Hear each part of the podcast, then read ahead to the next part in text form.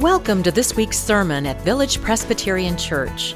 At Village, we seek to be shaped by the life of Christ, to practice authentic friendship, and serve the world. You're invited to join us at either our Mission Campus or our Antioch campus. For now, we hope you hear a word for your own life in this sermon.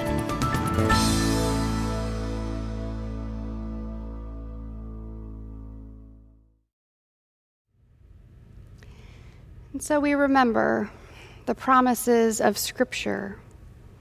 For in the beginning was the Word, and that Word was love. From that love, God created. God pulled light from dark and sea from sky. And then, and then God scooped up the dust of the ground. And God said, Imagine what I can do with this. So God breathed into the dust. God exhaled. We inhaled, and all of it was good. These humans, literally these dirt creatures, they walked and they talked, but they did more than that. They danced and they sang, and it wasn't just good, it was beautiful. Together, they explored all the beauty that God had created and they grew. They learned, they adventured, they grew and they grew. And when they had grown just tall enough, they reached for the fruit from that tree, that one tree. God had tried to watch out for the growth of these dusty creatures. You see, they didn't yet know the fragile nature of the beauty that they beheld. And so they ate. And the enormity of all of it came to them. They could see everything now, and most terrifying, they could see themselves. They realized there was so much that they could do. And so they covered themselves with leaves. They tried to hide what they had discovered, not ashamed of who they were, but terrified of who they could be. Holy breath, dusty creation, wrapped together in beautiful, perilous tension. Well, the Creator called and came and had seen it all. The Creator knew that they had grown enough to know, and so she began to teach us. To the one whose name was life. She was to experience so much. A lot of it would be hard, God knew, for this is the one who could create life too. And to the one who was named for the earth from which he came, the vastness, the wildness, unpredictableness of this earth, he would wrestle it, work it, create from it, care for it, and in return it would feed and care for him too. And in the end, God didn't curse them. God assured them that there was no great distance to fall, for it was from the dust they came that they would return. This dusty in between their life, it would be hard and it would be good. And the gift would be to experience it all.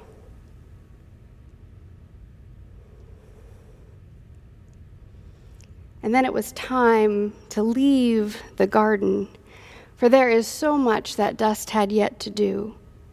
They grew, they knew, and so they journeyed farther and farther east, and all that God had taught them, they found it to be true. Together, they created family, and with the earth, they created food.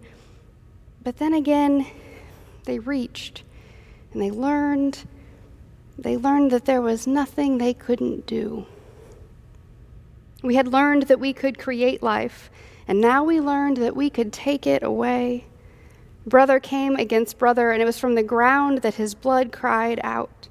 That same dust, laden with so much potential, now soggy with the blood of all that dust could do. And so again, God came, and God talked and taught God marked the brother Cain with a sign, a sign that would protect him wherever he went, because these creatures, they were still learning the fragility and the power of dust.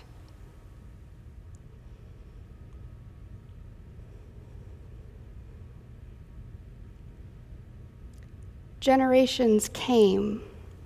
We built a boat, endured a flood, built a tower only to be scattered like dust. And eventually, God chose two, two creatures to help the rest remember what we are made of. To them, God made promises. Their descendants would be like the stars in the sky. Their offspring would be like the dust of the earth and everything that God taught them, they found it to be true. Generations came, their children's children scattered, brothers fought, angels visited, dreams revealed impossible things. Until one day, one day a man was tending his sheep and he saw a bush engulfed in flames. It instructed him to take off his shoes, for the dirt he was standing on was holy. This bush called Moses to remind the Pharaoh just what the people were made of. They were not made for violence, but for beauty. So Aaron lifted his staff, struck the ground, and watched the dust of the earth rise up and remind the powerful. For they had forgotten just what God can do with dust. Generations came, wilderness was journeyed, promised land was found. Everything God had promised turned out to be true. So judges were selected and prophets directed, and eventually, eventually the people begged for a king. So a woman named Hannah went to a temple and she sang, You are the God who raises up the poor from the dust, who lifts the needy from the ashes, who makes them sit among princes. It was her child, Samuel, who would grow, a prophet to call and guide the first kings, for his mother knew. His mother knew what God can do with dust. Kings came and kings went, and all the while prophets spoke. They warned against doing the things that nations do. Isaiah preached, Shake yourself from the dust. You see, the dust and the ashes, they had become a sign of mourning, a sign of waiting as the people begged for the one that God promised them would come. And then, and then the whole earth knew it was true.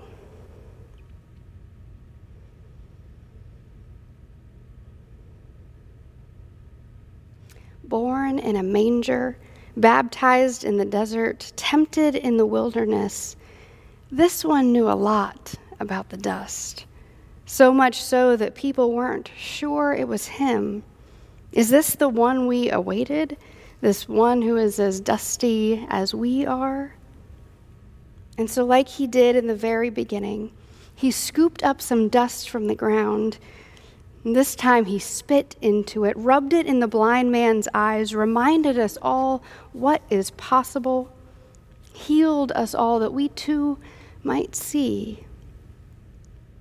But not everyone did. Not everyone could. And so he told his followers not to worry about these. To those who wanted to hurt you, the places that wouldn't welcome you, shake off the dust and let them be.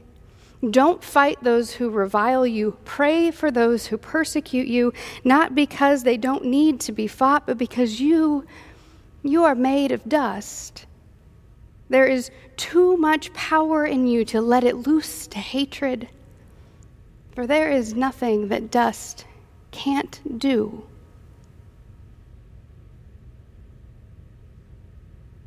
So when he found the woman encircled, her punishers with lifted stones, he defended her by bending low.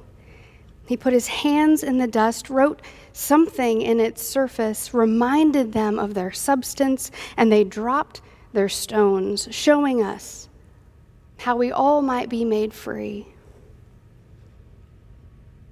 And then, and then when they all thought that it was over, they learned again that God's promises are true. They learned again just what love can do. What came from the dust shall return to the dust, but now, now that wouldn't be the end. Jesus returned to teach us, show us, for we, these dusty creatures, are still learning just what God can do with dust.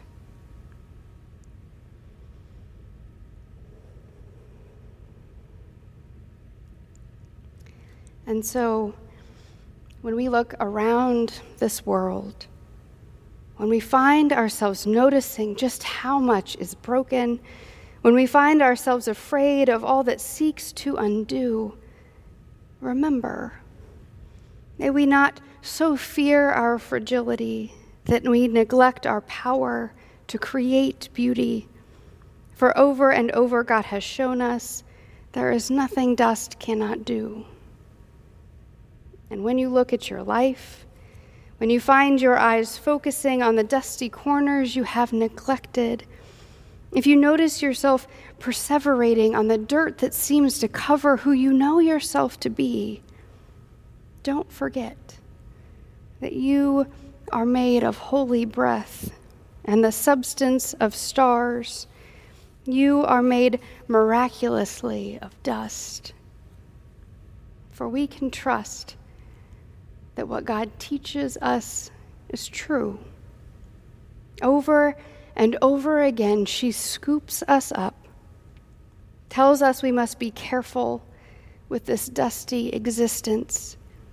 Careful, not because of our fragility, but because with us, there is nothing that God cannot do. Pray with me. So, Creator, creating God, scoop us up again, we pray. Mark us with the sign of your possibilities, that we might come to trust your hope is true. Amen. Thank you for listening to this week's sermon at Village Presbyterian Church. Learn more about us at villagepres.org and we invite you to join us again next week.